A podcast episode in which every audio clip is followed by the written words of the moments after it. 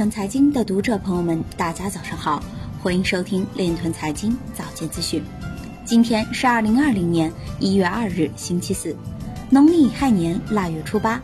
首先，让我们聚焦今日财经。法国一名科技企业家窃取其前同事比特币，因被解雇进行报复。土耳其银行 Takasbank 上线数字黄金区块链转账平台。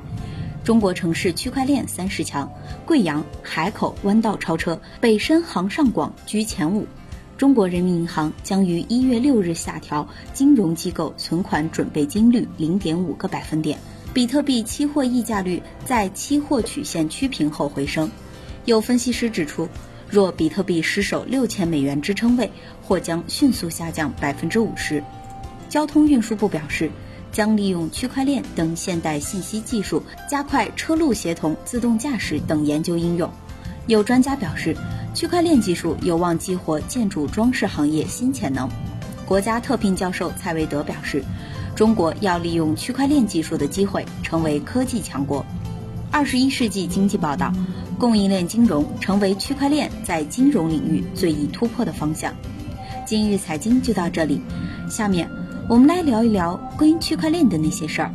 据新华网消息，二零一九年十二月三十一日，在由中国国际商会举办的区块链创新发展与行业应用专题讲座上，火币集团董事长助理、法学博士杨景岩表示，完整的产业链使中国区块链行业具备更丰富的产业生态，拥有更多样的应用实践和试错机会。这有利于行业健康发展，并在全球产业竞争中取得更多优势。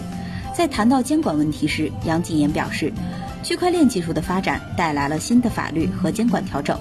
目前，主要国家的区块链监管体系基本形成，并形成了链上监管和链下监管相结合的监管思路，以技术治理技术的特点凸显。